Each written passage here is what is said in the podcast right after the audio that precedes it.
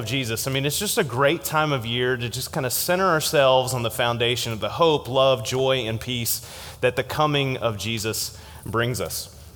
I also like presents and I like Christmas lights. So, th- so there's that. And, and I like food too. So I enjoy all those kinds of things as well. And one of our family traditions at this time of the year is we watch Christmas movies. We have, and, and, and listen, I got to say, the corny stuff on Hallmark doesn't count.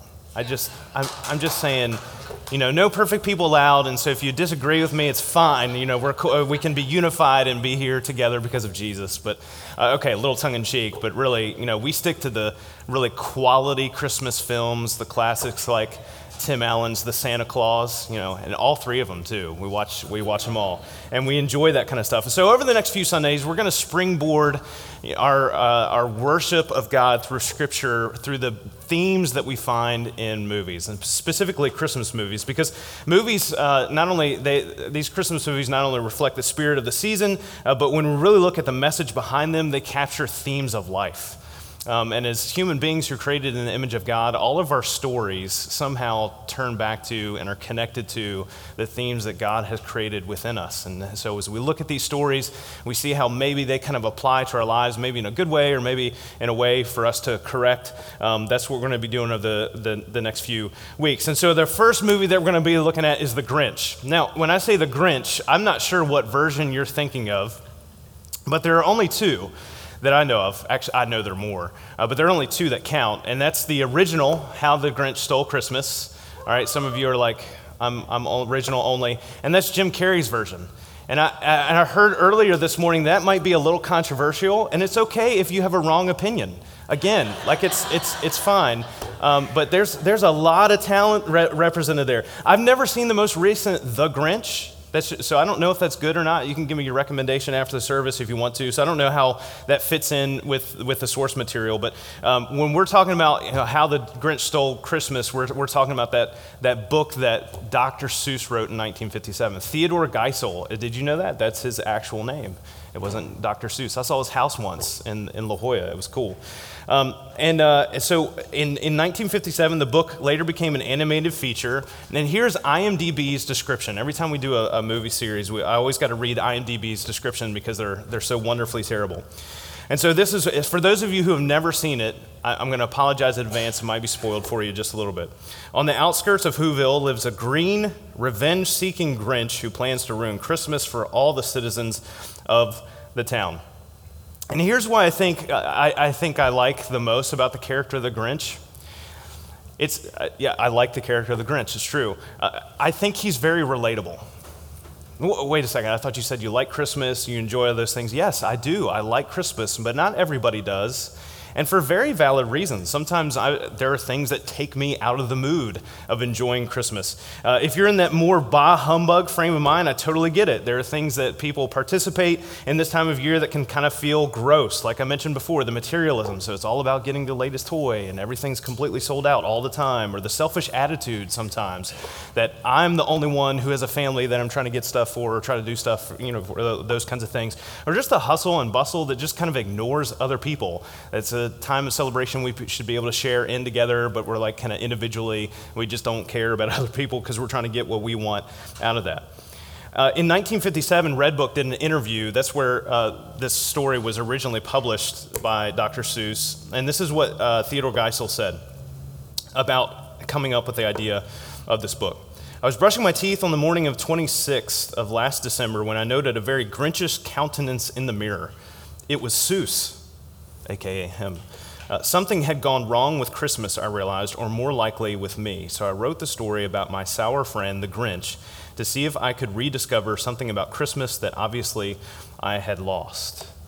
So the Grinch is really the story, and you know this if you've seen it, uh, is of a being who has lost the meaning of Christmas and how he re- rediscovered it. And that rediscovering and that remembering is important for all of us each year because it is so easy to get distracted by all the other things that really just don't matter quite that much. Maybe the Grinch was on to something after all. I mean, the Bible doesn't say anything about celebrating Christmas. I don't know if you knew that, but it, the, word Christmas isn't, isn't in the Bible. In fact, Jesus wasn't even born on December 25th. And you might be like, what? I had, had no clue.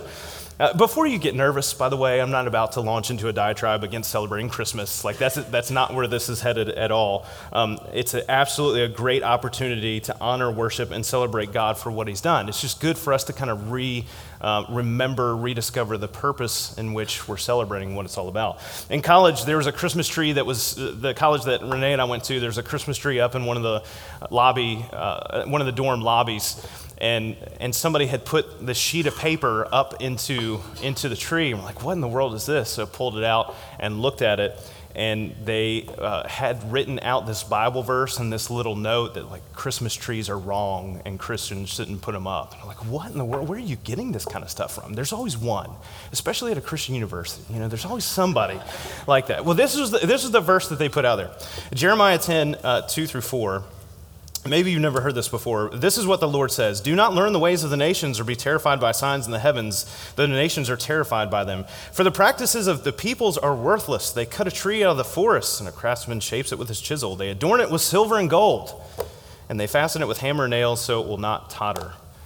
Whoa wait a minute, what's going on here? I, I, don't know about you, but I'm good. I didn't cut down my Christmas tree this year. I got mine on the cheap from Target a couple years ago, so we're, we're fine, right? We didn't put silver and gold on it, so it must be okay.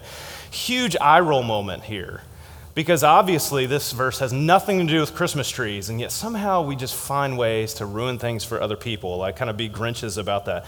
Uh, Christmas trees weren't a thing hundreds of years before Jesus was born. I don't know if you knew that, but uh, if you had that passage open and you looked in your Bible, the verse that's coming after it, you can see that the passage is really talking about idols. And those are the things that get us in trouble. Those are the things that distract us and maybe take out the, take away the spirit of the season in which God wants us to enjoy or be able to celebrate throughout life, you know, not just this time of the year. And that's really what made the Grinch who he was. He assumed the Who's in Whoville were only participating in celebrating Christmas because all of the traditions, all of the trimmings and the trappings, and all of the you know idols, which if you watch the Jim Carrey version, you kind of see that play out and the problem that he has with things that are going on, and that's what had harmed his perspective on Christmas. And here's the thing though if you were to take everything away, all the decorations, all the lights, all the food, all the presents, all the festive atmosphere, take away all the family and the friends that we enjoy spending time to, with, the parties, the nativities, the Christmas Eve services, if we took those away, uh, the traditions, there would still be a reason to celebrate. And that reason would not be diminished in the slightest. The Advent season accomplishes two things. We celebrate that Jesus was born because of what God accomplished on the cross and through the empty tomb. And therefore, the second thing is we celebrate the fact that Jesus is coming again soon, that we get to look forward to his second coming as well. And that's the frame of reference from which we can celebrate Christmas together. Even if we had nothing at Christmas, we would still have hope because of who Jesus is. And that's exactly the process that the Grinch goes through. He takes everything that he thinks is making the Who's happy, he removes it, he's about to dump it on Mount Crumpit. You like that? And he realizes even after he removes everything, they still get together and they still celebrate because there's something more to it than all the stuff. And so we get this classic line from Dr. Seuss. Then the Grinch thought of something he hadn't before. What if Christmas, he thought, doesn't come from a store? What if Christmas, perhaps, means a little bit more? It's easy to get distracted from what Christmas is all about. But it doesn't have to be that way. And all we need is a shift of focus to the hope that we can hold in our hearts. And that shift, you know, is, is, is, away from our own experiences. It's away from what's going on in our life at this time. It's away from the expectations that other people have placed on us or that we have placed on ourselves and what it means to have a good Christmas and to make that happen in our lives. It's shifted to what God has done in us. The Christmas tradition isn't what prepares us for the hope that this season brings. But how we treat each other, how we lead each other, that's where we find, that's where we find hope. Later in his interview that I mentioned earlier with Redbook, Geisel uh, talked about how he struggled with coming up for the ending of The Grinch and what would cause his heart uh, to grow three sizes that day. And that finally, he just ends up like, fast forwarding to him carving the roast beast, essentially, uh, because he didn't want to get too preachy about why that life change might happen with uh, the Grinch. And I can relate, you know, not wanting to get too preachy uh, sometimes. I, I, I get that. But I sincerely believe that if Christmas doesn't come from a store and is going to mean a little bit more, that there's a hope that is worth believing and sharing in that has a reason much deeper than the season. One of the narratives of Jesus' birth in Matthew, Matthew chapter 2, if you want to turn to there this morning, supplies its own Grinch character that maybe you're familiar with, uh, but this time in the form of an actual person who lived, and his name was King Herod. And so I'm going to read from Matthew chapter 2, starting in verse 1. After Jesus was born in Bethlehem in Judea during the time of King Herod, Magi from the east came to Jerusalem. By the way, this visit from the Magi did not come when Jesus was born and in the manger. This came, uh, this came later. And so when you put up your nativities this year, uh, just put the Magi on the, on the, like the other side of the room because they're, they're still traveling to get there. I don't know if you knew that or not. Uh, but you can put them somewhere else. And even if you wanted to, you can move them along uh, each day. But uh, they, they don't go right next to the shepherds. It takes place uh, at the house that they were living in before they had to flee to Egypt for their lives. So that's when this visit happens. And the Magi came to Herod and they asked, Where's the one who's been born king of the Jews? We saw a star when it rose and have come to worship him. When King heard this, he was disturbed, and all of Jerusalem with him. And I'll tell you why here in a, in a minute. When he had called together all the people's chief priests and teachers of the law, he asked them where the Messiah was to be born. In Bethlehem in Judea, they replied, For this is what the prophet has written. But you, Bethlehem, in the land of Judah, are by no means least among the rulers of Judah, for out of you will come a ruler who will shepherd my people Israel. Then Herod called the Magi secretly and found out from them the exact time the star had appeared. He sent them to Bethlehem and said, Go and search carefully for the child. As soon as you find him, report to me so that I too may go and worship him. And if you don't know much about King Herod, you might think, oh, he's kind of getting into the spirit. So he's got, um, he's got Jewish religious leaders and teachers uh, there to kind of explain these prophecies of Scripture that point to the, the Messiah that are coming. So he's like, oh, right, here's this great time for me to be able to celebrate as well. But that's not what he wants to do at all. Herod is the poster child for feeling threatened by any possible means by which his power and control might be diminished. Uh, this was Herod the Great, by the way. Uh, he didn't earn that title because he was a great guy. He earned that title because he uh, was brutal about building as many buildings and homages to himself that he possibly could. He was a ruthless leader. Um, and uh, he learns about this king and that the Magi have come to worship, and he's not happy at all. This is why Jerusalem is troubled. This is why uh, the whole place is disturbed, because when Herod goes on one of his rampages, people die. And most of the time, it's multiple people, and quite a lot of people sometimes at a time. We know a lot about Herod because of the historian Josephus, and what we know about him is that he had a penchant for, for, like I said, killing people, and particularly his own family. So he'd get really paranoid that his sons, for example, were going to try to take power from him, so he'd kill them. He's paranoid that his wife is plotting against him, so he kills her. He has many wives many children, and this is a, just a theme in his life.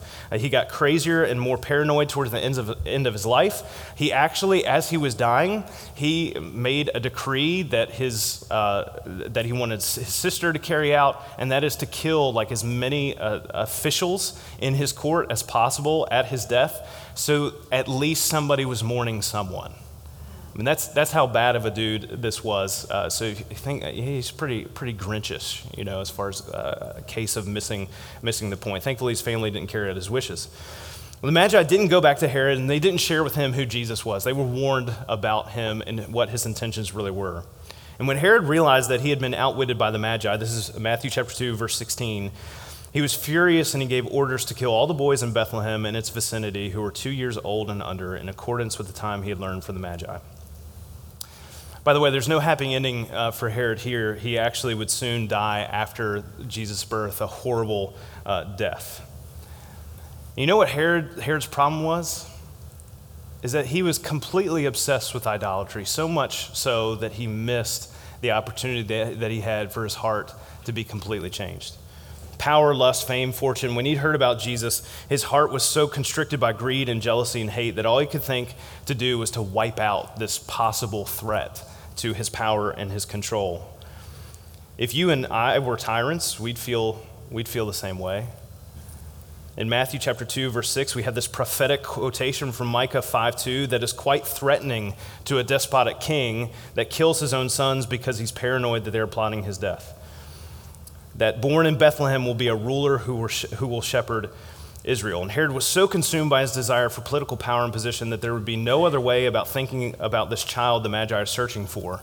You know, this is just simply a challenge to his throne and his life. And so he's going to hold on to everything that he possibly can as tightly as possible. Jesus was never coming for any of that. He wasn't coming for Herod's throne, that was too small of a goal. And Jesus' reign as king and shepherd isn't for any political gain at all, it's for our hearts. And sometimes, if we don't allow ourselves to be open to that, we are the despotic tyrants of our own hearts. You know, some of the things that we hold on to, maybe some of the idols, you know, things, expectations that we have, or the things that, um, you know, that we worship with our time and money and efforts and resources, or just our thought life, you know, that keep us from fully experiencing the hope that God means to bring to our hearts through Jesus, for our opportunity for our hearts to grow into the heart of God. There's so many different ways we can look at Christmas. We can be stressed, we can be greedy, we can be over it, we can be happy for the wrong reasons, we can fill up the calendar with as many activities as possible to squeeze every ounce of fun out of it we can and be miserable along the way. But there's also something that causes it to be a little bit more, and we can have a whole different, whole different experience. A couple thousand years ago, God became a man named Jesus. Fully God and fully man, he lived his life and defeated sin and death through the cross and the empty tomb and has enabled our hearts to expand in capacity in ways that we could never accomplish on our own. And as disciples of Jesus, God's Holy Spirit dwells within us. That, that expands our hearts to an eternal, infinite level.